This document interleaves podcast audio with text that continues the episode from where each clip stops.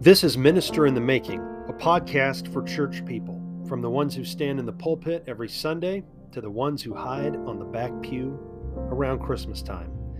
The mission of this podcast is to give church people a behind the scenes, inside look at life in Christian ministry. I'm your host, B.T. Irwin, and your guide is my dad, Travis Irwin, who shares the stories and wisdom he got from 50 years in full time church work. As a Christian minister who has lived among Christian ministers since I was born, I noticed something sad, scary, and strange. Christian congregations look to their ministers and pastors to model and teach spiritual health and strength. And yet, many times, these ministers and pastors become some of the most spiritually unhealthy and spiritually weak people in their congregations. By the late 1990s, and almost 25 years into his ministry, Dad was at the top of his ministry game. His congregation, the Steel Avenue Church of Christ in Ashland, Ohio, was bursting at the seams and starting a building campaign. Dad's ministries were multiplying, and he was bringing more and more people to Christ. But even as Dad looked like he was bearing fruit, he knew a secret. He was neither spiritually healthy nor spiritually strong. He was just going through the motions. Even as he worked nonstop to fan into flame the spiritual life of his congregation, Dad had no spiritual life of his own. His flame was out. He was smoldering into a pile of ash. How did this happen? What choices did Dad make that led him into this spiritual coma? This is Minister in the Making, episode number 29 Healer, Heal Thyself.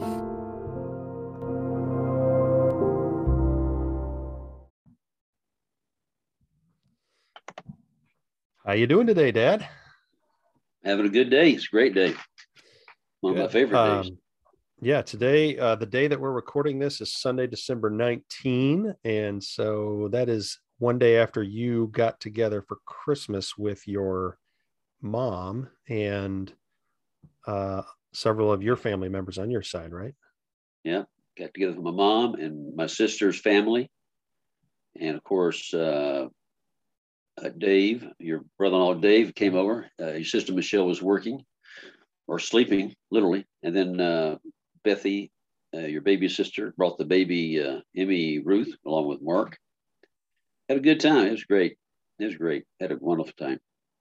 Early good Christmas. Food, good, good fellowship. Yeah, early Christmas.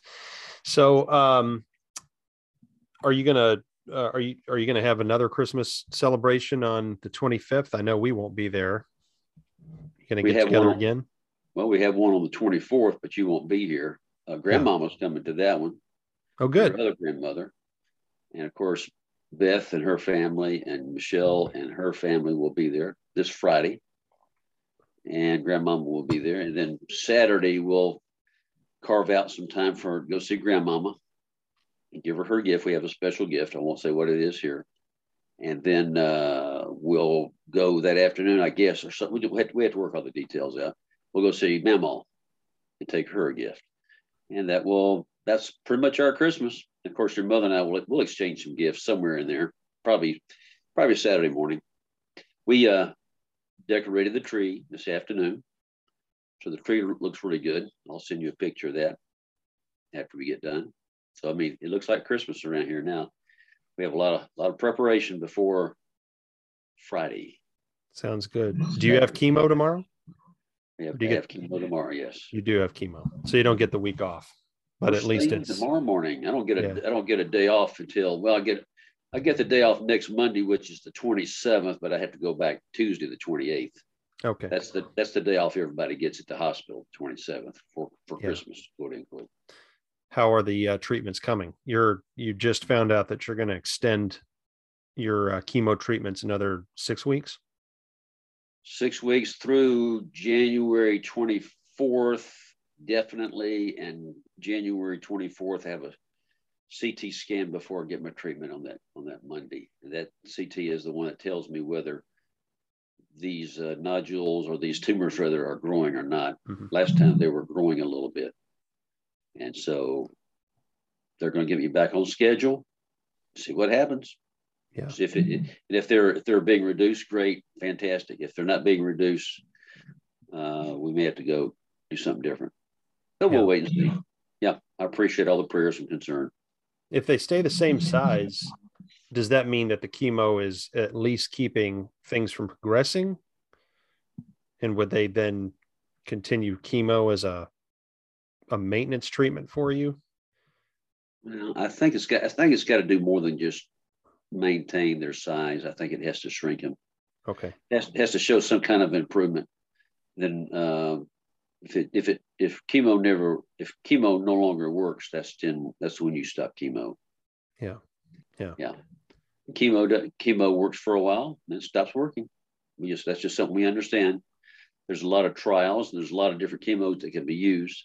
That doesn't mean I can handle them, but we'll you know we'll cross the bridge if we have to and when we have to. Yeah. Right.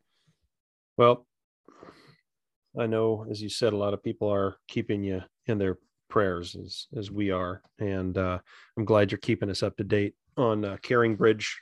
I always share that link so people can get the news from you uh, directly. That's a good I- Uh, I'm thankful for the health update. Uh, today, we're going to talk a little bit about spiritual health.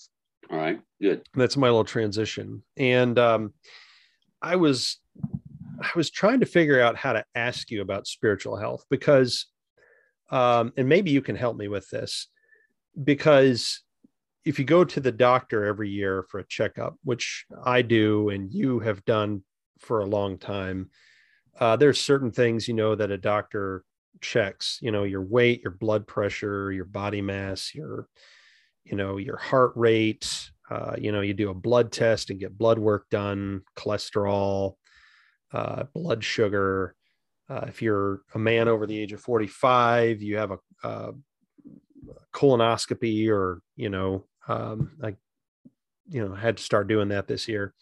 And then you get a report from the doctor with all of your vital information. And the doctor tells you hey you know you're looking pretty good here. You might want to lay off the sugar. Your blood sugar's kind of high or your cholesterol's a little high or you know you might want to work on that weight and so those numbers make it easy for us to know if we're healthy enough or if we need to make some changes to get healthier. So that's that's relatively easy. But when we talk about spiritual health so christians um, understand that when we talk about spiritual health, we're talking about inner health uh, or uh, the the relation between our spirit. How strong is our relationship uh, with God? And that's what we mean by spiritual health. So, how do you measure that?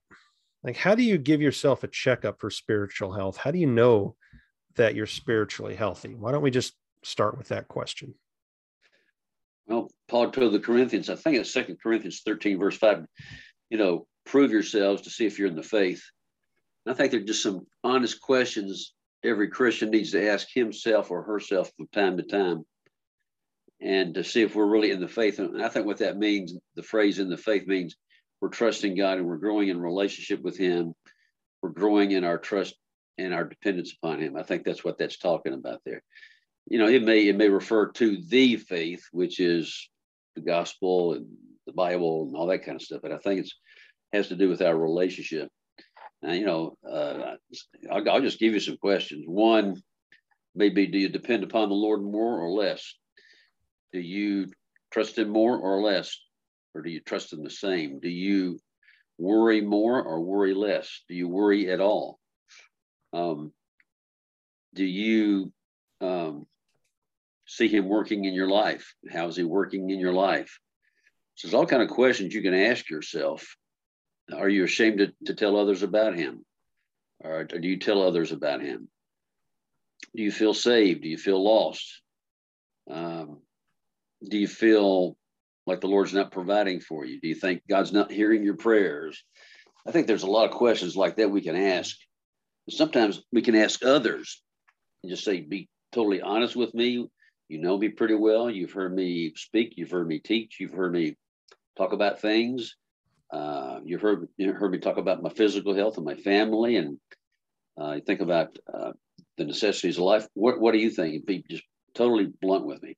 Do you think I'm I'm more like Christ or less like Christ, or to have more faith or less faith? And usually, a good a good Christian friend, male or female, will tell you. Your spouse will tell you. Your mom tells me. Yeah.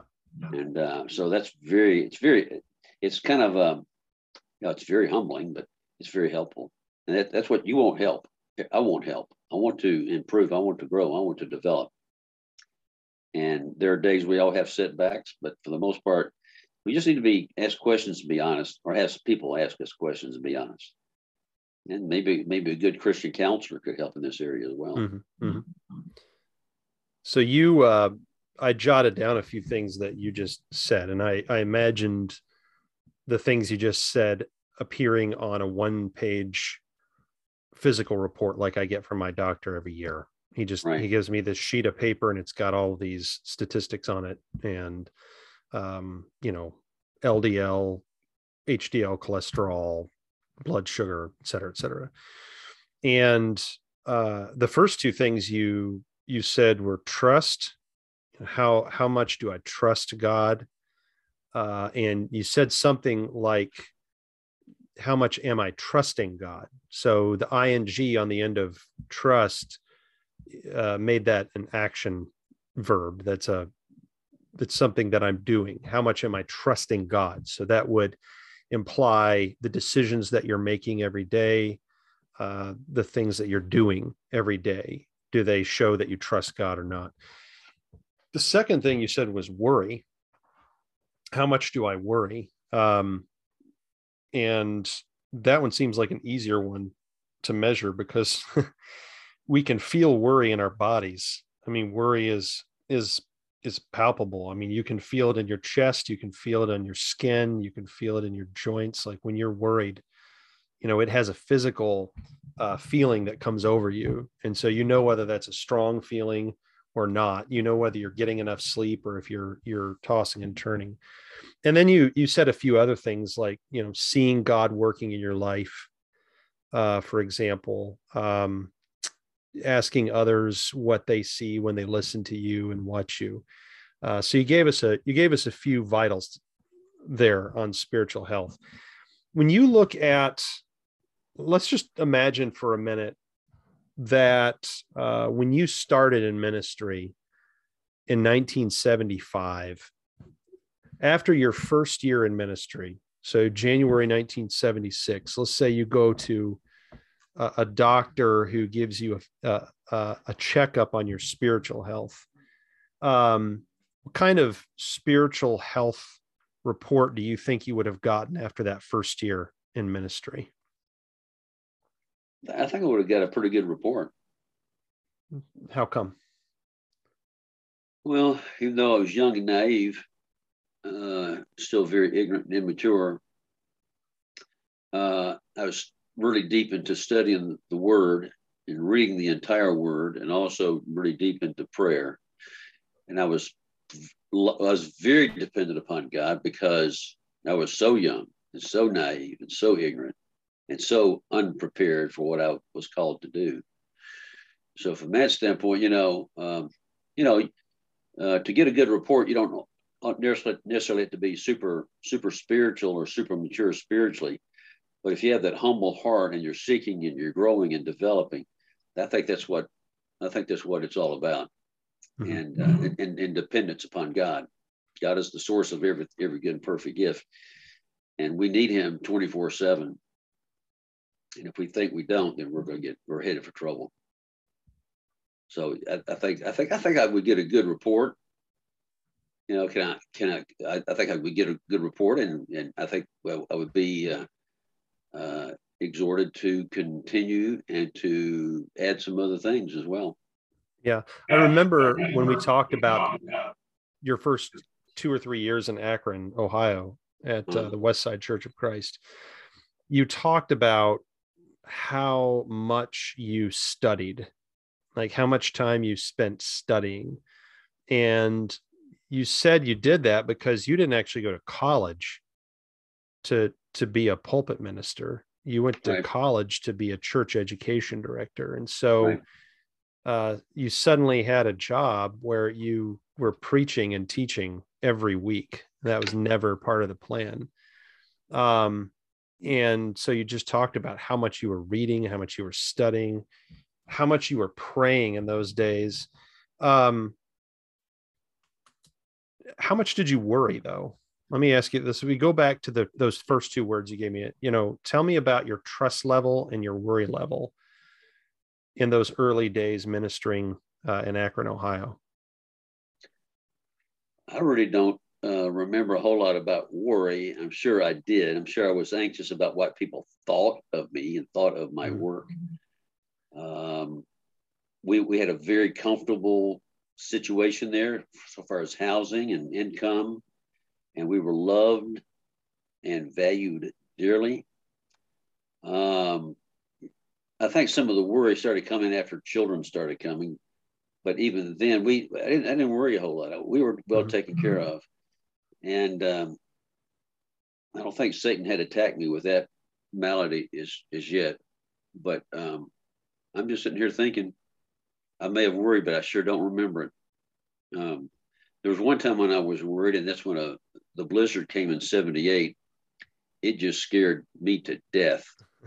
And I was afraid for my life, and I was afraid for the, for your life and the life of your mom. It was a that was the year uh, Michelle was born. I re- remember, but that was right before she was born. But it was it was a terrible snowstorm, and that that scared me because I'd never seen anything like that before. I don't think the people up north had ever seen anything like that before either. How many feet of snow was that? I, am thinking like 40 or so, maybe more, 40 inches. 40 inches. Not 40 feet, but 40 inches. But it just, it, the wind blew sideways the temperature was below 100 below zero. The wind chill factor was below 100 below. And it was dangerous. If you got out, you'd, it'd kill you. Yeah. Our electricity yeah. went out and our heat went off. And it was a tough time, but, but I really don't, I really don't remember worrying. I just, I just was uh, enjoying all the friendships we had there and all the fun we were having there. The people were just delightful people. And uh, we had a, we had a good working relationship.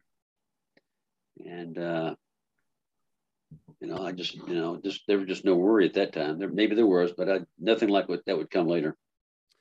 What about 1980?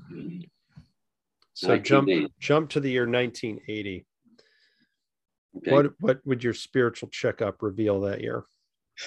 Every year at the beginning of the year, I set goals for myself and kind of some goals for the church, even though basically the goals that I set were for me for my preaching, for my teaching, for my work, for my for myself.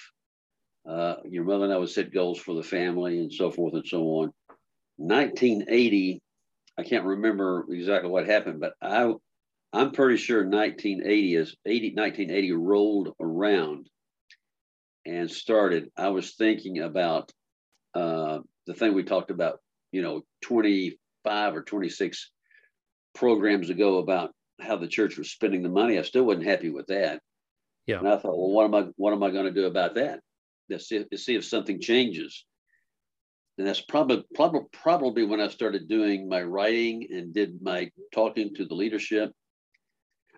And then uh, it all came to a head because it came to a head pretty quick, and I had to pack up. They didn't fire me, but I had to pack up. I had to get get out of there pretty quick.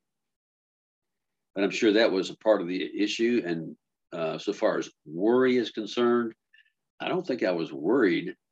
Probably should have been in a way because I ended up going to Cadiz, Ohio, which was not a healthy thing for anybody. Um, but I don't, I really don't remember worrying. Mm-hmm. Uh, I, I, may have worried about not finding a place and not having any place to go. That was that was a great concern. Yes, mm-hmm. yes, yes word worry. The, Go ahead. I was going to say, was there a difference? So in 1980, you'd been in ministry for five years at that point.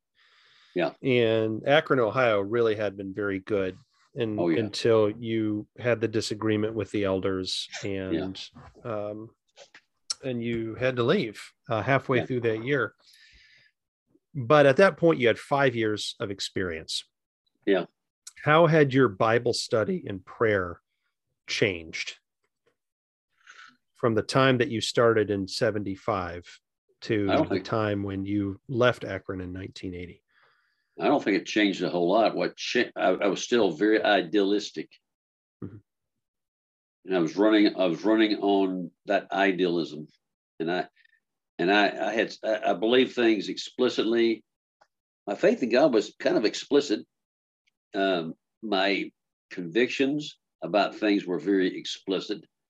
Uh, giving is giving of uh, money to the church and where the church spent it. I was very strong on that, very strong, maybe over the top, and um, that that just that, to me that came from study. I came from you know you know, God can do the impossible and God can do beyond what we ask or think. And God wants us to give and God wants us to support missionaries and support church work and things like that. And that's what his will is. And so I was, I felt very, I had a strong faith or a strong conviction on all those issues. And that's what, and I think those issues came to a head because I studied because I was I was growing in knowledge. I wasn't growing in maturity, that's for sure. That's pretty obvious. But I, I thought I was right on this. Do you think wisdom, maturity, and wisdom are important measures of spiritual health? I think so, but I'm not sure how you measure wisdom. Yeah, I think some. I think someone has just to point out that to you. Point that out to you. I know that some of the times where I felt the strongest convictions uh-huh. were also some of the times that I didn't feel my healthiest. Okay. And the the strength of those convictions or the way that I expressed those convictions and the way that I obsessed over them sometimes, I know I didn't actually didn't feel very good uh, while having them. Okay. Yeah. Um, so you when you left Akron and you went to Cadiz and you spent that year in excuse me that year in Cadiz what do you think your spiritual re- report card would have your or I should say not report card your spiritual your your doc your your doctor gives you a report after a spiritual checkup. What what would that report reveal at that time in your life? He would probably say uh, you're pre you're, you're probably too preoccupied with going to graduate school. And you're too preoccupied with the inner workings of this church some of the relationships in this church and so uh, i think my personal faith started to take a back seat there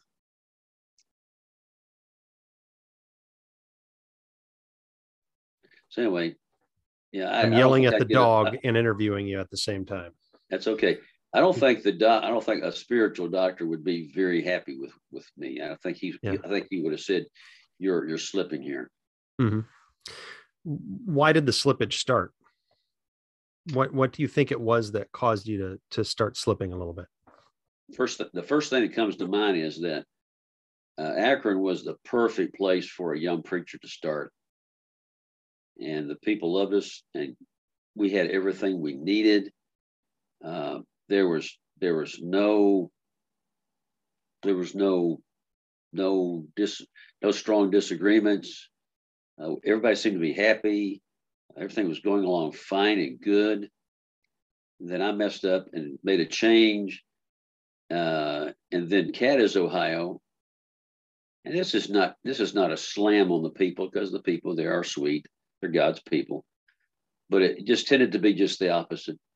I'm not saying the people there were critical, even though some were. Um, they didn't like the fact that I was educated. They didn't like personal evangelism. But Cadiz seemed to be just the opposite. We lived in an older house. I had an office that was older and about a third of what, a fourth about what I had in Akron.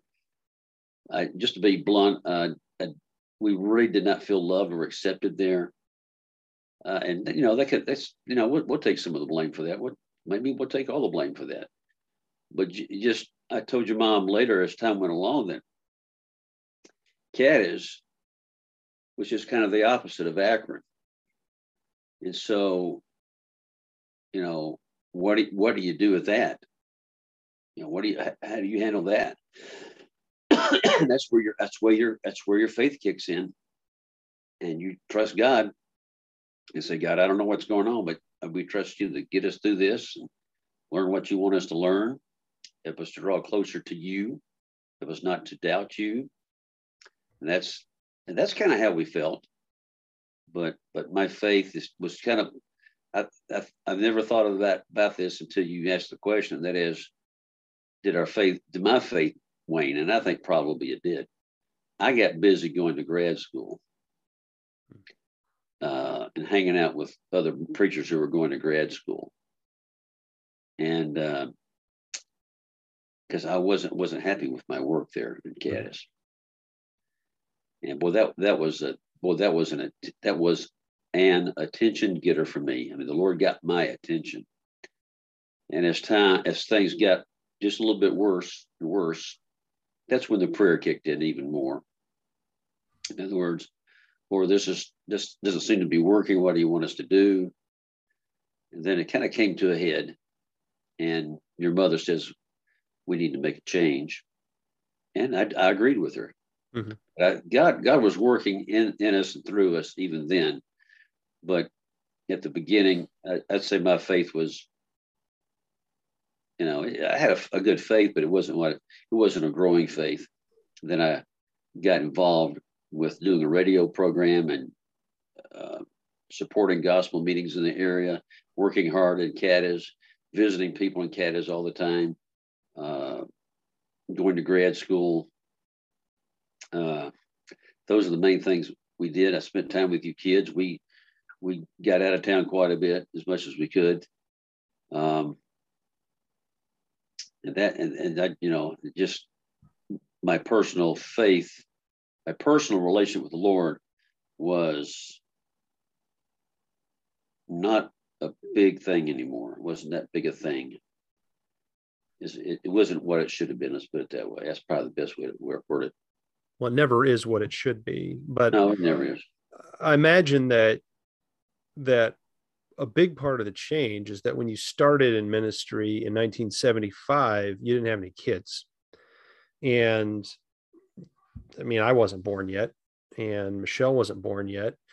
And uh, anybody who is a parent knows how much time you have how much time it turns out that you actually had before kids were were born. Yeah, right. you know?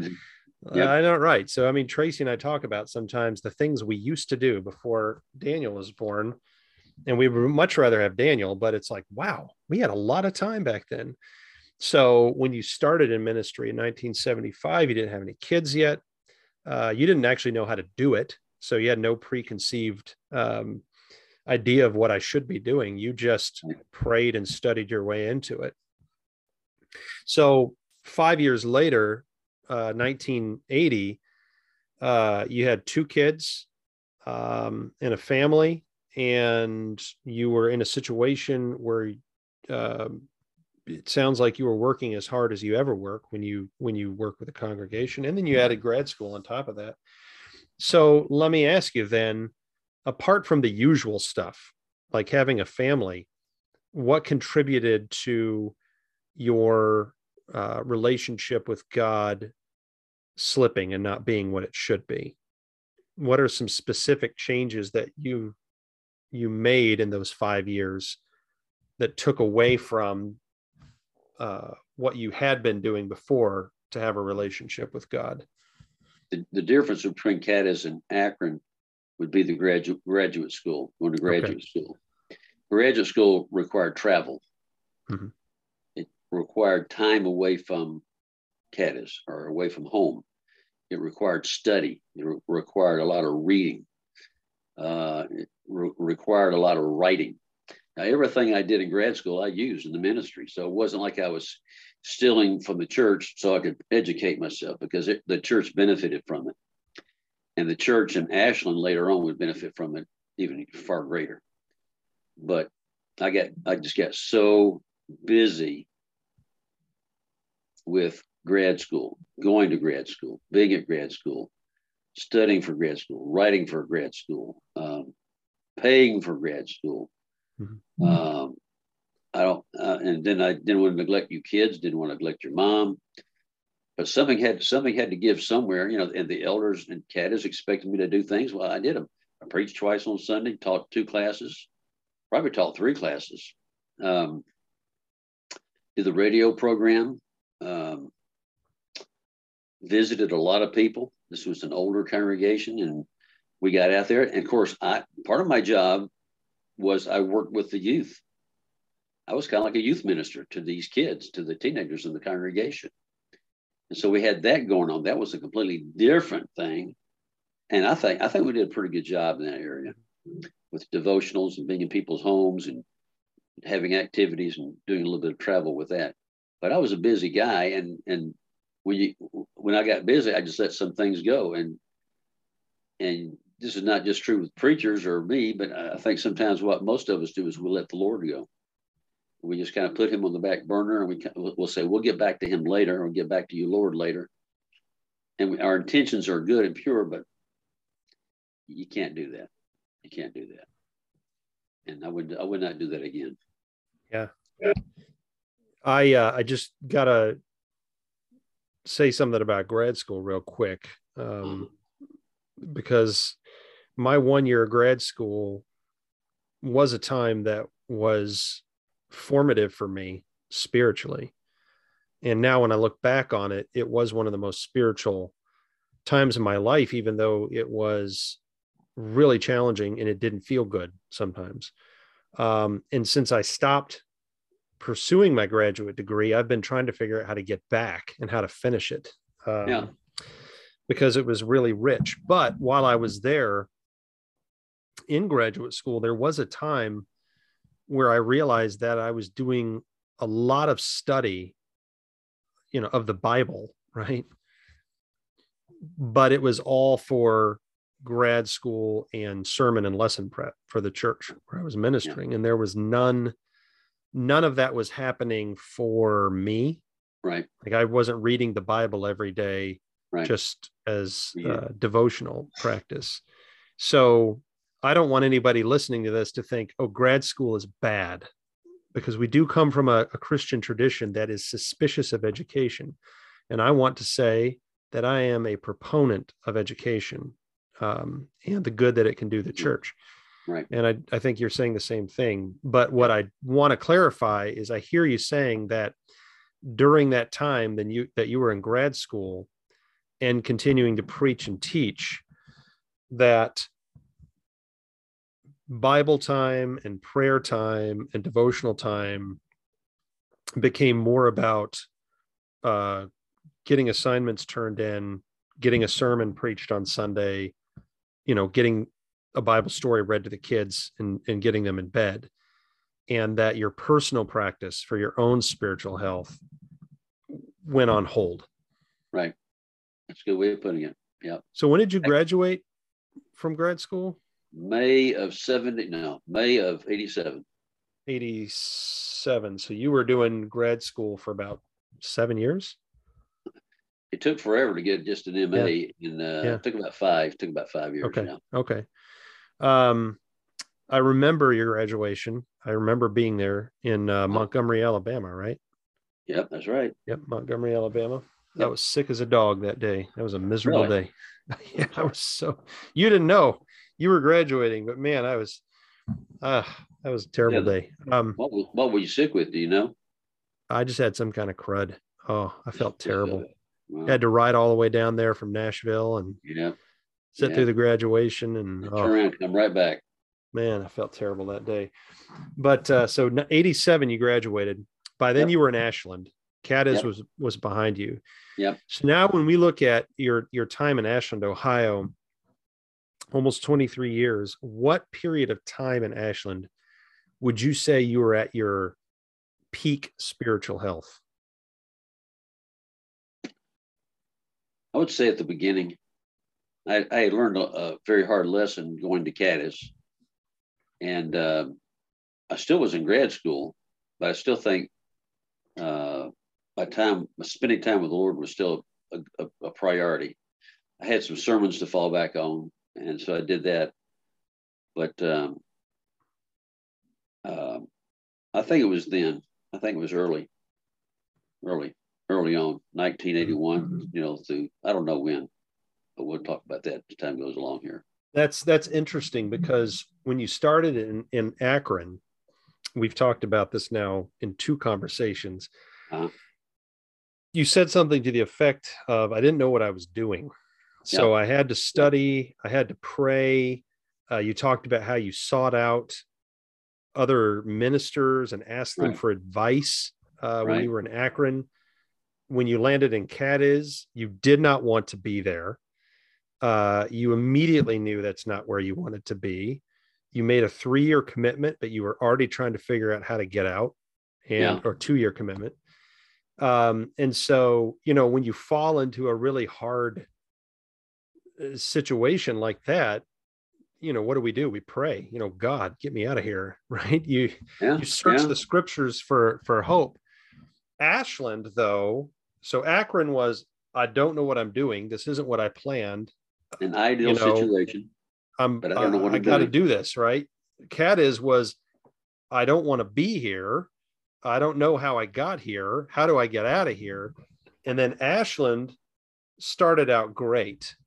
Yeah. Uh, we've we've talked about that in previous episodes about Yeah. the the hospitality of the people and the energy of the congregation and how hard people worked and how much they wanted you there and and what a great town Ashland is. And coming from Cadiz, the worst experience of your life, maybe, um, to Ashland, had to feel like you were, you know, pinch me, I'm dreaming. So my question is, um, your spiritual health seemed uh, at the first two stops seemed to grow out of uh, I need you, God. I, you know, Yeah. there I need something from you that I don't have in and of myself. Yeah. Ashland though started off great and started Yeah. off strong, and there were Yeah. a lot of reasons to be hopeful. Uh, you mentioned just now, I already had a bunch of sermons, so you know, and you had been ministering for six years, so you had some experience. What was the difference if that was if that was your spiritual health peak in Ashland, the early '80s when you first got there? Um, what was it that made that period the peak of your spiritual health in Ashland? And I, I set you up this way because the first two places it seemed to be you felt need Right. and you leaned on God to meet that need. Right. Same thing in Ashland, or was it a different situation? Well, I felt I needed him. I didn't want to make the same mistakes I'd made before. I was a lot more grateful for what I had in Ashland because I'd been through a difficult time. I knew I knew how the I knew how the other half lived, and so it, it was Ash, Ashland was really a time of um, not much not not necessarily self examination as much as just appreciation and Thanksgiving and I saw potential there. I, I, I stopped. I really stopped praying for me, and I started. The focus became the church, and I wanted the church to. I saw tremendous potential there, and uh, I'm a great advocate of spiritual and numerical growth, and I wanted the church to grow. So a lot of the prayers were for the people and for the future of the church and for the growth of the church. I don't think those prayers were wasted. I think they were answered, but um, somehow I took myself off the list. There were times when I, I felt a need for prayer more than others. I, I don't want to leave the impression I never prayed. That's just not true. I don't want to leave the impression that I prayed every minute of every day either. It was somewhere in the middle. There were times when I would just get off to myself and just pray. Uh, I was not studying anything to feed myself Hmm. spiritually. Um, uh, that, that's really my fault. I could blame a lot of different people for that. Well, I wasn't taught. I could blame people and say, well, I wasn't taught that in school.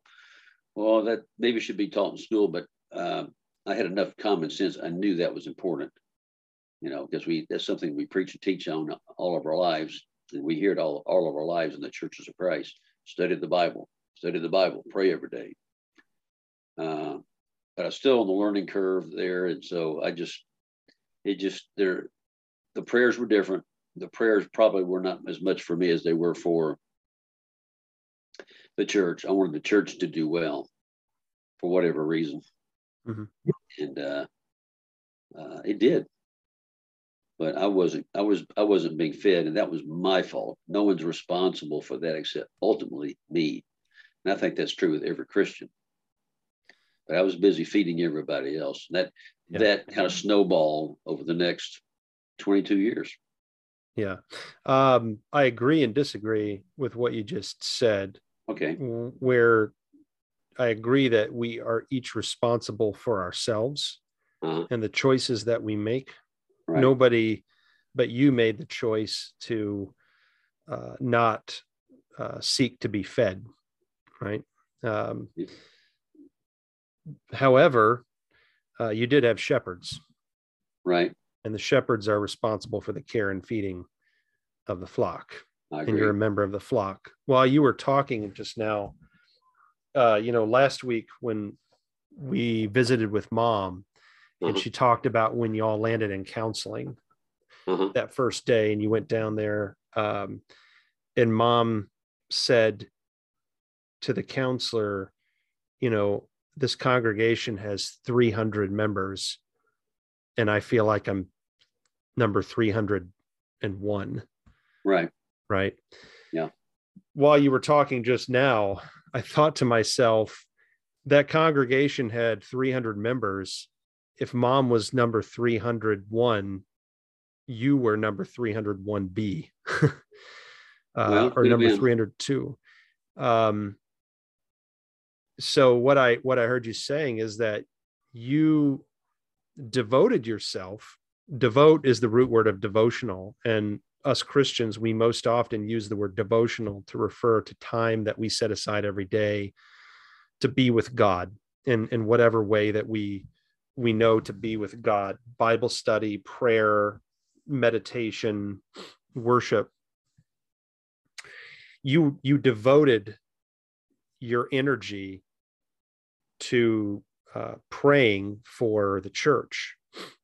Yeah. And you devoted your your energy and time to studying for the church. Right. What I hear you saying is you didn't devote anything to yourself, to putting that's yourself in a position to let God or anyone else feed you spiritually. Yep. And it Yep. sounds like that was a habit from the get-go. You're saying Yeah. that that was a choice you made from from day one in Ashland? Um,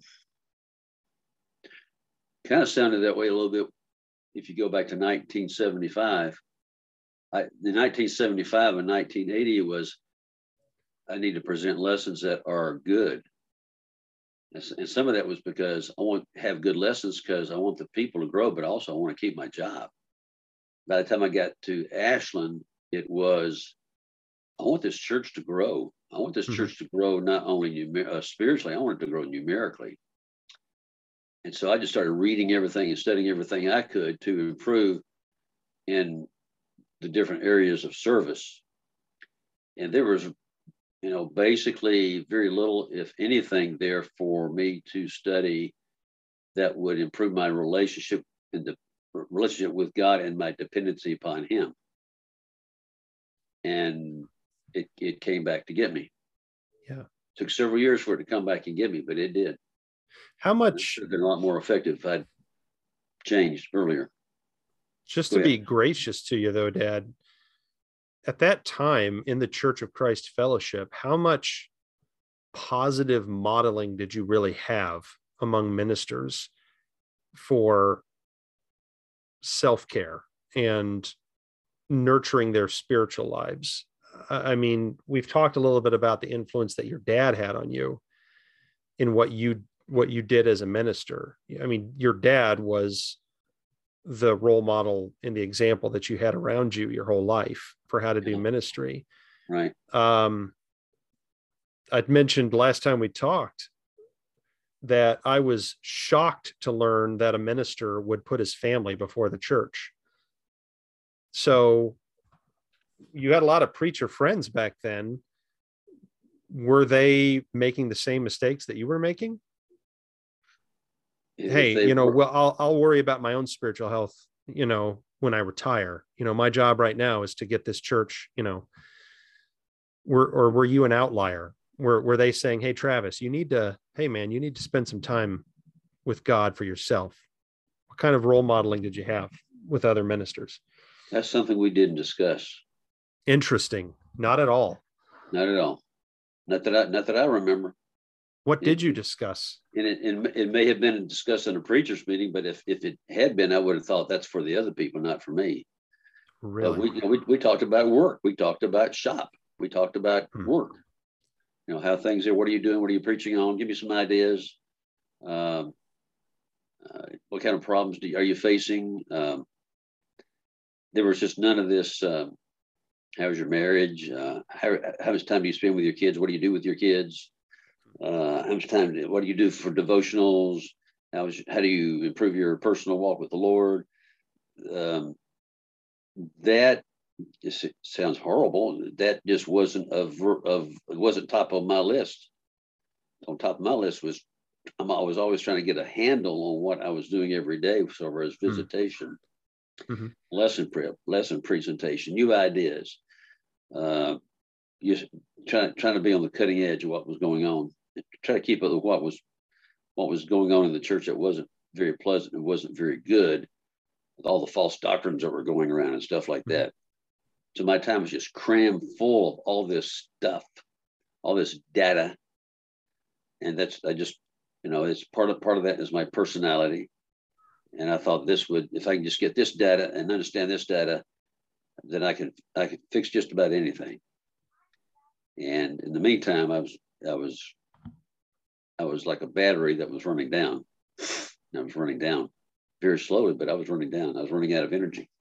So if you started out in Ashland in 1981 at 100 your battery was at 100% in 1981 at what point do you think your battery dropped to 75% 75 in Ashland. yeah Um, probably 19, probably 1990, 95, 98, somewhere in there. okay so that's pretty good actually so if I think it is. that if you showed up in 81 and you're saying your battery dropped below 75% for the first time in 1998 that's that's a 17 year run where Yeah. you're saying i felt like my spiritual health was pretty good right nobody Yeah. runs at 100% all the time but for 17 years i'd say my my spiritual health was pretty good what was it in 1998-ish that caused your your spiritual health to start to to run down to where you know you were dropping below 75% there was there was two or three things. One was there was there was more ministry to do, more ideas to do. Uh, you know, financial peace is a great ministry. We did financial peace. I did financial peace. Uh, Mhm. Started a singles ministry. I did the singles ministry. Um, there's several things we added, and uh, a campus ministry at Ashland University did that plus all the stuff that I normally did anyway. So I was putting more on my plate. And of course, that requires more time and more energy. And that started running that battery down really quick. We also had some situations at church with some individuals that drained my battery. Uh, maybe because I allowed them to drain my battery. We talked about uh, Joe or whatever his name last last time. You know, uh, the guy called everybody on the phone and gave me a lot of grief. Then then we, we had, you know, two or three situations like that. And that just drained the battery. That took all the fun out of what I had been doing. And the people were kind of frustrated and discouraged and afraid. And so was I, just to be honest with you. And so, you know, you, you put all that together and it's just, a, it's, it's the perfect storm to, because you're, you have more things pulling on the battery and your energy supply, and you're not putting anything in place of it, and, and you're doing more counseling and, and helping more people. And before before long, it's just there's nothing left, Mhm. and there was nothing left. I also lost, you know, I did a lot of funerals for a lot of people in Ashland, and then two or three of my closest friends in Ashland died, and that just really, that really hurt. That really uh, wasn't angry with God, nothing like that. It's just when they were gone, it just took the wind out of my sails, and I kept pushing and kept pushing and kept pushing, but one day it caught up with me. Mm-hmm. The body and the mind said, "No, no, you got to stop." When, um, well, let me let me ask you this real quick. So, when your battery, you're, we're talking about your spiritual health, right? So you felt like your spiritual health was was pretty good for about 17, 18 years. Around 1998, you said that's the first time where your spiritual health started to to deplete and not recharge. Um, you started to drain it. Um, did anything change about your your spiritual disciplines, your personal spiritual disciplines at that time? Okay, so that's a really important question. Was there any change? You've talked about the change in your activities and you talked about the change in your circumstances and what was going on in the congregation. But did you change any of your personal spiritual disciplines around that time? Yep, they were they were pretty much squeezed out. That's what. Happened. So you stopped. Stop. Stop. Uh, here's here's how here's my here here was here was my way of reasoning. In other words, I'm studying the Bible. Of course, I was studying the Bible for everybody else. Studying the Bible for seniors, college kids, financial peace, Sunday morning, Sunday evening, Wednesday evening, Sunday morning Bible class, Bible studies on Tuesday, on Thursday nights. I was I was studying, and I thought, well, what I need, I'll get through studying. But the studying was not for me; it was for everybody else. And that's just you know, at the time I thought, oh, that makes a lot of sense. I'm studying the Bible more than anybody else probably in the world right now with all the different classes and ministries I'm in. So sure, I'll benefit from it. Well, you know, that sounds good, but that's it doesn't work that way. Uh, and then the other thing is the prayers, the prayers just weren't as as long or as deep as they as, as they once were. Did I pray for things? Oh, absolutely. Bible studies, uh, these special classes, absolutely, absolutely some of those prayers may have become more super superficial uh, than uh, deep, deep and wide, as the case is. And so as a result, I'm running out of juice and I don't even know it. I mean, I'm just a real foolish person. Did you feel a corresponding increase in worry at that time? That when I asked you at the beginning of our conversation, what would be the vital signs for spiritual health? The first two things you said are trust. How much do I trust God? And then how much do I worry? Did you notice that your worry started to increase? Well, I worried about losing my job. This is when I became preoccupied with my job. I, I was doing all these things, and I thought, well, this will guarantee that I keep my job. But I worried about my job. And uh, uh, and I became frustrated. I became angry. And the last thing I became was apathetic. And, um, but there was a lot of frustration, a lot of disillusionment, a lot of anger. Um, uh, I was not, I was not enjoying things anymore. Sometimes, that, sometimes I equated doing a lot of stuff as being enjoyable and being what I needed to be doing. That's just not the case. Yeah, and that started around the late '90s. Yep. Yep. Yep. Yep. Yep. Yep. I've always known you to be anxious and high strung. Right. No offense. Personality. Personality. I've always known you to be anxious and high strung and restless. Um, so I think there was always some kind of low grade worry about your job security. You talked about it before when we talked about Cadiz and that entire uh, series of, of conversations that we had you know you were worried about providing for your family and um, so worrying about your job at that time had more to do with uh, I live in a preacher's house, and if they fire me and I get kicked out, where's my family going to live? How am I going to take care of my my kids? Those are the kinds of things that people do worry about. They're normal. Uh, but by the late 1990s in Ashland, Ohio, you had been um, you'd been there for a long time. I mean, at that point, we were all like family, or at least I felt like we were like family. The church had grown uh, so much at a time when Church of Christ congregations nationwide were shrinking, and you were getting ready to launch a, a building campaign. So many things were going right to anybody on the outside. So, why did you become so intensely worried about your job security at that time? Um, you got me. I, I, heard I heard little tidbits here and there about um, my work, and I heard some criticism, basically from the leadership, just little just little things, and so that kind of worried me.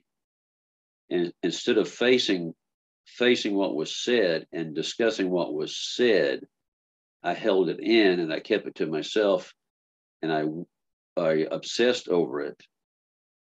And but the thing about it, I re- received a 98 or 99 percent approval rating from the membership at large. So you know, you know, it's just fault. It's just faulty thinking, faulty reasoning on my part. Uh, but the the you know we bought uh, we had bought uh, a couple three houses. Uh, some of you you kids were in college. Uh, there we were middle class and we had expenses and we had mortgages and we had car notes and we had this and we had that and college tuition to pay. And so you know that added to the security the feeling of security and the, the worry. And I was if I lost my job then I you know I lose my house my kids had to get out of school um, you know but to sell the cars and all kind of stuff like that and I didn't, and, and I didn't, also didn't want to uh, be perceived as a failure, and that that became, I became obsessed with that, and that was wrong, definitely wrong. So at that time, when you were worried about all of the necessities of life, how did you feel about preaching and teaching things like uh, "Do not worry"? About what you'll eat, what you'll wear. You know, consider the consider the birds of the air and the grass of the fields. You know, seek first the kingdom of God, and all these things will be given to you as well. Um, you know, surely you heard and spoke those teachings of Jesus Christ at this time in your life where you were worried constantly about losing everything. I mean, how did you how did you think about teachings like those at that time in your life? There's you thought they applied to everyone but you, or did you have some real dissonance inside, or did you were you finding it hard to believe that they were true? Well, worry can be taught taught in academia form. In other words, it's it's fact. You know, you teach it in academia. This is what you know. We're doing a series of lessons on the book of Philippians. Okay, great. So you get down to Philippians four, four through seven, and you state the facts. So that's one way. The other way is to uh, is to turn it over to the Lord.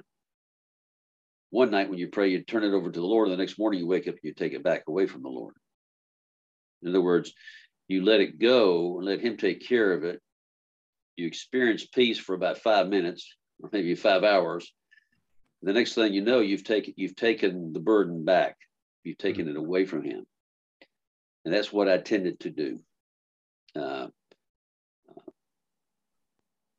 I, I, was kind of I was kind of proud of the times when I did have the peace at Pratt that I had the peace that surpasses uh, comprehension, as per Philippians four, six, and seven and eight. But I I would not I would not let your mother would say let this thing go and don't go back don't pick it up again. The mm-hmm. Lord's got it. One of my favorite passages is casting your cares upon Him for He cares for you. Well, I'd cast my cares on the Lord, but then I would take them back the next day or take them back a week later. And um, that's just a lack of faith and a lack of, lack of maturity and a lack of relationship and with the Lord. And so that's mm-hmm. what I did. And it just caught up with me. We've touched on this before. I think we identified it in um, in a conversation that we had about hmm, maybe uh, the leadership at the church at the time. But it sounds to me you're number one on your list of spiritual vital signs that you gave at the beginning of this conversation today is trust. Yeah. It sounds like your fundamental problem yeah. was a trust problem. Yeah. Um, you trusted God. You taught other people to trust God. Right. But you didn't trust him yourself. And so. you didn't trust the people at the church to enough to believe that they would care for you Uh-huh. or want you if you weren't perfect if Mhm. you weren't hyperactive you didn't trust the shepherds there Mhm. with the care and feeding of your soul where do you think this fundamental problem with trust came from for you I think it goes back to uh, my concept of God. I came I came from a I came from a background where God was uh, God was uh, against me, not for me. Hmm. Uh, God was somewhere. God was all powerful. He was all holy. He was all righteous. God was our judge. God didn't tolerate sin. Um, God was angry with me, and I, I, grew up grew up with these concepts in my mind. God was hard to please, had to do everything just right. And so I grew up with all these concepts in my mind, and uh, you know, some of it went away, but it, the the hardcore part of it stayed. And so I probably thought within my mind that I, there's nothing I could do. Uh, I could never really please him. And so, and, and then then why should I even try to get close to him if he's that if he's that kind of God? You see what I'm Mhm. saying? Mhm. And so he expected the impossible. I couldn't deliver. How could I face him? How could I even talk to him? I could only talk to him when I was desperate. Um, and I, I think I think that um, I think that concept and image of God has changed over the years. It's gotten better, but I still have to deal with it. I still have to deal with some false things that I have in my conscious and my subconscious about God. It's hard. It is hard. It is hard. Those those ideas that we form when we're young, they don't they don't ever really truly go away. You just learn how to think about them different. Right. So it sounds to me like you know there is the the time that we take for ourselves. Like Mhm. mom has always been very good about getting up 2 hours before everyone in the family and sitting alone with her Bible and reading her Bible and praying and writing and thinking deeply. And I do the same thing. I, I learned that, I think, from mom, you know, Yep. so, you know, quiet time is what some people call it. Um, and that's taking care of ourselves, right? That's Right. that is opening ourselves up and making ourselves available to the Spirit of God, uh, nurturing us. And um, you weren't doing that. No. Um, by by the time you got to the late '90s, which is when the congregation to the outside looked like it was at its most healthy and strongest and successful, you weren't you weren't making space in your life for that. Um, and it sounds to me like there was nobody in your life who was caring for you and feeding you. You had preacher friends, but you said that when you got together with your preacher friends, you talked shop, Right. right? So the the technical aspects of you know how to minister to a church uh, or how to deal with you know the latest controversy in our, our fellowship. Um, I mean, were you making your were you vulnerable and open to anyone uh, being your shepherd, shepherding you spiritually at that time in your life? Probably not. Um, maybe one or two people, but my my feeling was I I didn't want to bother people, but I didn't want people to know Hmm. how I really Is that was. why? I don't know if this is the same time, but is that why when mom went to the elders and told them that you needed a sabbatical, and then the elders came to you and asked you if you needed you needed a sabbatical, you told them no.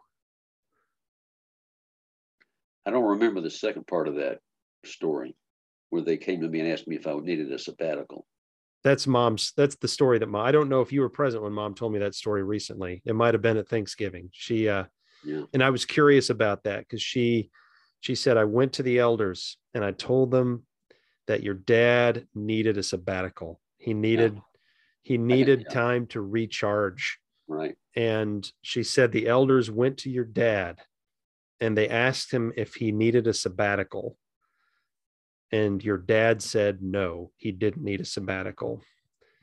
Yeah, that's that's probably Mom- true because because I, I denied that I had a problem. yeah. I didn't think I had a problem. That's not the first time I've heard that story. Mom's told me that two or three times over the years. Mother's not a liar. She would not make that up. Yeah. So when did your spiritual health battery go below 50%? Starting in starting in 2002 and 2003.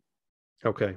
2003 it just it just tanked. It just just went down crazy. Was there an mm-hmm. event an event in your life that caused Well- it to crash? What happened is that my job, my jobs, all my tasks. Uh, I used to I used to look forward to my jobs and my task and everything. I was no longer looking forward to my work. I was I was done. I was done in my mind. I was done. Um, I didn't I didn't enjoy it at all.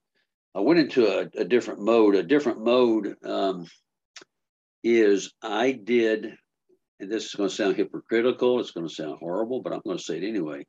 I went into a mode where I did the things that people most expected of me and that people would see and would hear. And some of the stuff, some of the other stuff I just let go. Now, we can talk all day about what that what those things were. Did I do the right thing? But I was trying to find some time. I was trying to find that that margin of time where I could where I could just kind of just kind of relax a little bit or get some rest or get some, have some room to breathe and to feel better about things. But that that never came. And I, I just got to the point where I didn't look forward to my job anymore. I got tired of all the meetings. I got tired of uh, there were some rewards in there, some some rewards in there, but most of it's just work, work, work, work, work, work, work, work, work, work, work, work. And uh, finally, um, my my mind and my body and my spirit and my emotions just shut down. Just one day in July of 2003, just everything just shut down. And I was, and I think, I think when I was, I think I, I think I was, I think I was on a crash or a collision course, definitely in January of 2003. But I, but I pretty much laid the groundwork to have it all those years before. Y- It sounded to me when you were talking about uh, your spiritual practice, your spiritual disciplines. I I asked, I can't remember how I put the question a few minutes ago. To me, it sounded like there was, you were very consistent. It sounds to me like in all of your years in Ashland, you were very consistent in your spiritual discipline practice, meaning um, it was consistently for your work Right, and consistently not for you. right. So when I asked the question about what did you do with the teachings of Jesus about worry when you were so obsessively worried yourself, Yeah. what did it feel like to teach other people not to worry? Uh-huh. You know, to believe Jesus when he promised that, you know, God would provide for all of our needs. What did that do to you to tell other people to do that when you were not capable of doing it yourself? Mm-hmm. And I wonder, this is an invitation for you to to look back on on the habits that you formed in yourself during uh-huh. those 23 years. Uh-huh.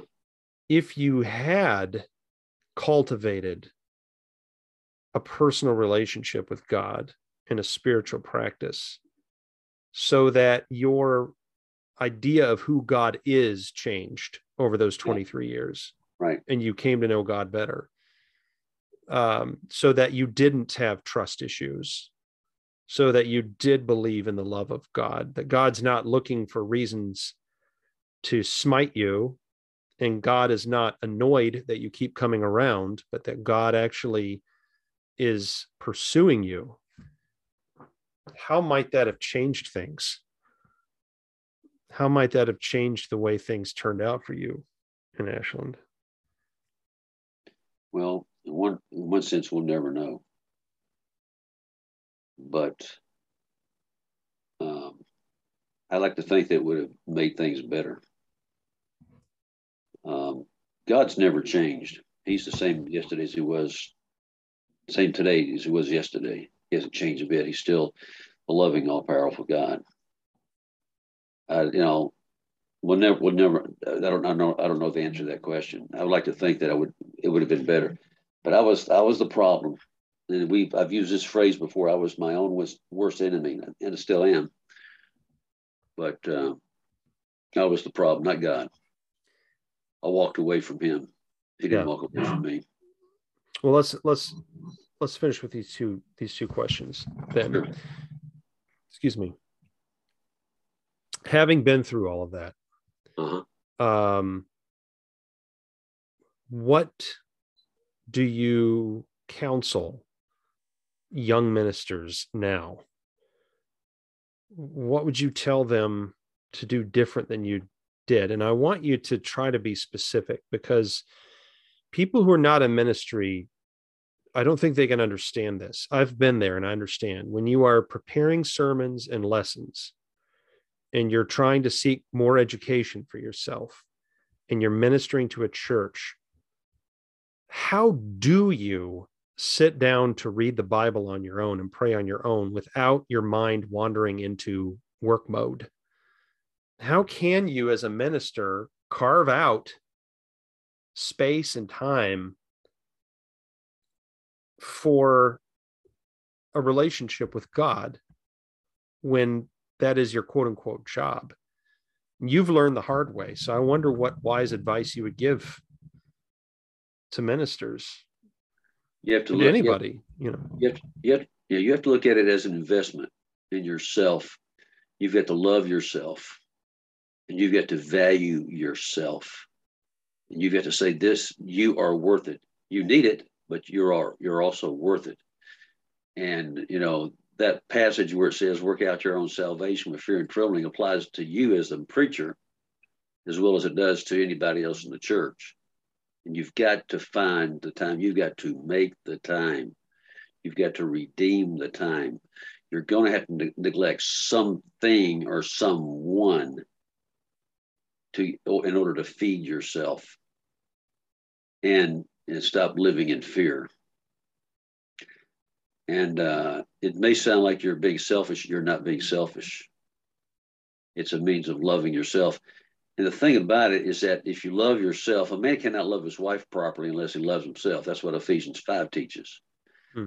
And uh, there's a lot of things we could talk about there for sure. But anyway, uh, the, the payoff is that you're healthier but also the people, uh, the people that you have relationships with, your wife and your children. That's a healthier thing. The the relationships with people in the church are healthier, but above all, your relation with with your Creator is healthier. You feel better about Him. You feel better about your work. You feel better about life. You feel better about yourself. You know, you're and, and sometimes um, there's a fine line between devotional study and preaching and teaching study but you got to find it. You just got to find it. And sometimes preachers get tired of studying and then they don't want to do a devotional because devotionals look too much like study. They don't want to study one more thing about God or about the, the Bible. Somehow we you got to get past that. You got to pick a day or an hour every day where you spend time just in the Word, and that's that's probably the most for yourself. You should be the Word for yourself. Listen to God, let Him talk to you, and have have good time for, just for prayer and pouring out in your heart. So far as fasting and uh, uh, you know, there's all kind of disciplines, um, fellowship, worship, sacrifice, suffering. Those are they're important disciplines. They're not maybe as important or as pressing as the first two I mentioned of study and prayer. But you need to you need to also you need to also find a, a preacher friend or someone, a mature Christian man. If if you're of course if you're a preacher, you will be a man. But you know you you spend time with them and let them hone you and and, and help you and guide you and listen to them. And uh, and I, I did that towards the end. I did have several people that kept up with me, yeah. but it was almost yeah. it was almost too late for me. In fact, it was too late. Um, I gotta say something to to church leaders uh, and and people in congregations. Uh, maybe, Dad, you could you could say whether or not you agree, but um, you mentioned that all of your minister friends at the time they didn't talk about this at all, and that tells me that the culture in Church of Christ congregations, and we've talked about this before, um, the culture was that this is the way ministers were supposed to act and were supposed to think. And we've talked about how elders in our Church of Christ tradition have been business managers. So they're the joke about the preacher does the work of the elders, the elders do the work of the deacons. You know, they manage the business of the church, and the deacons don't know why they're there. That was the joke you told. Yeah. When a when a minister fails, when a when a when an elder fails, um, when their spiritual health breaks, uh, to me that's indicative of shepherds failing to to shepherd and to keep up the care and feeding of their of their flock right um, so i'm not saying this to be critical of the shepherds at the Steel Avenue Church of Christ at the time. I'm uh-huh. saying it to be critical of the entire culture yeah. of our fellowship. And okay. it, at that time, which it may be changing now, it's, it's getting better. But our, um, I would say that shepherds need to be keenly aware of the spiritual health of their ministers. Yes.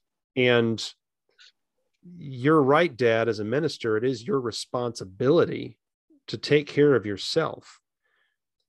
But I would say that we are our brother's keepers. And so as you're as you're caring for and feeding the people that come to you in the church, and we've talked about how many people come to you when you're the minister.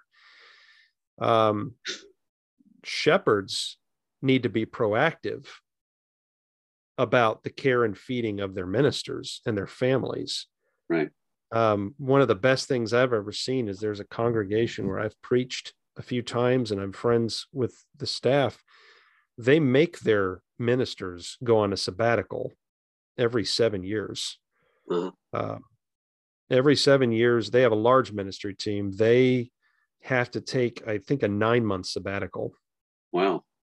Nine month paid sabbatical. It's not an option. And they're not allowed to stay in town and they're not allowed to come to church there. They oh, have oh, to leave. Wow. And um, it's it doesn't even leave it up to the minister to figure it out for himself that he needs a sabbatical. It's the and that's actually biblical.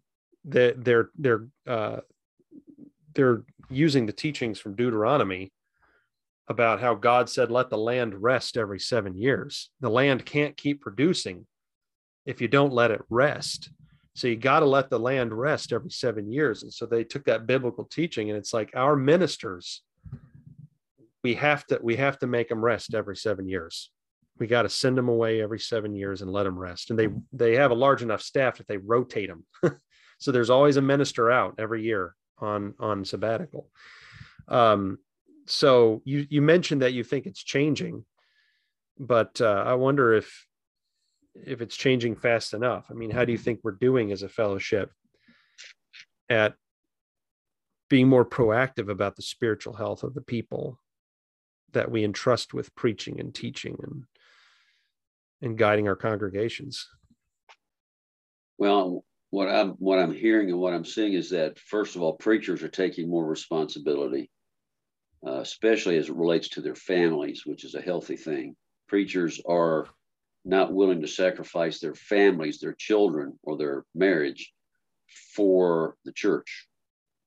And there is it's not a in your face thing. It's it's just where they have an understanding with the leadership. And the leadership, from what what little bit I know, uh, most leaderships in churches nowadays are very cognizant of this. In other words, they want the preacher to spend time with his family. They make sure he does. When it comes to the the preacher's personal walk and relationship with the Lord, that I don't hear a whole lot about. Uh, that may be for a lot of different reasons. Elders don't see the importance of that. They don't have that in their own lives. I don't know. But there's not a whole lot said about that. Sometimes elders are not perceptive enough to pick up on some of the warning signs of that. And so, uh, uh, and, and, the preacher's got to cooperate too. And I didn't cooperate. That that was my problem. And so I feel sorry for the elders there at Ash, Ashland. They tried to help in their own way, and I, I didn't cooperate. Do you need a sabbatical? No. I mean, that's that's not cooperating. That's just lying, is what that is. That's that's being arrogant. But anyway, um, I think preachers need to be trained about it. I think preachers need to be trained when they're in training school, whether whether they're Bible majors or they're going to a preach, school of preaching, or whatever they're doing. I think they need to be trained how to have devotional yeah. things like that. Yeah. All right, Dad. Well, thanks for uh thanks for having this candid conversation because I know it's not always easy to talk about you know parts of your life that that uh, a lot of people may not know about and haven't known about for many years. Uh, but um, this is each one of us who seeks to follow Jesus. Um, we have a lot competing yeah. For we have a lot of distractions. Yeah. for the devotion that we give to him and yeah. our dependence yeah. on on him. And uh, that is especially true for for ministers and uh, the leaders of our congregations. And so it's something I think we need to talk about a lot more. Um, and your story is uh, it shows how the neglect of one's spiritual life can have consequences not just for that person but for a lot of other people as well so thank you for sharing okay thank you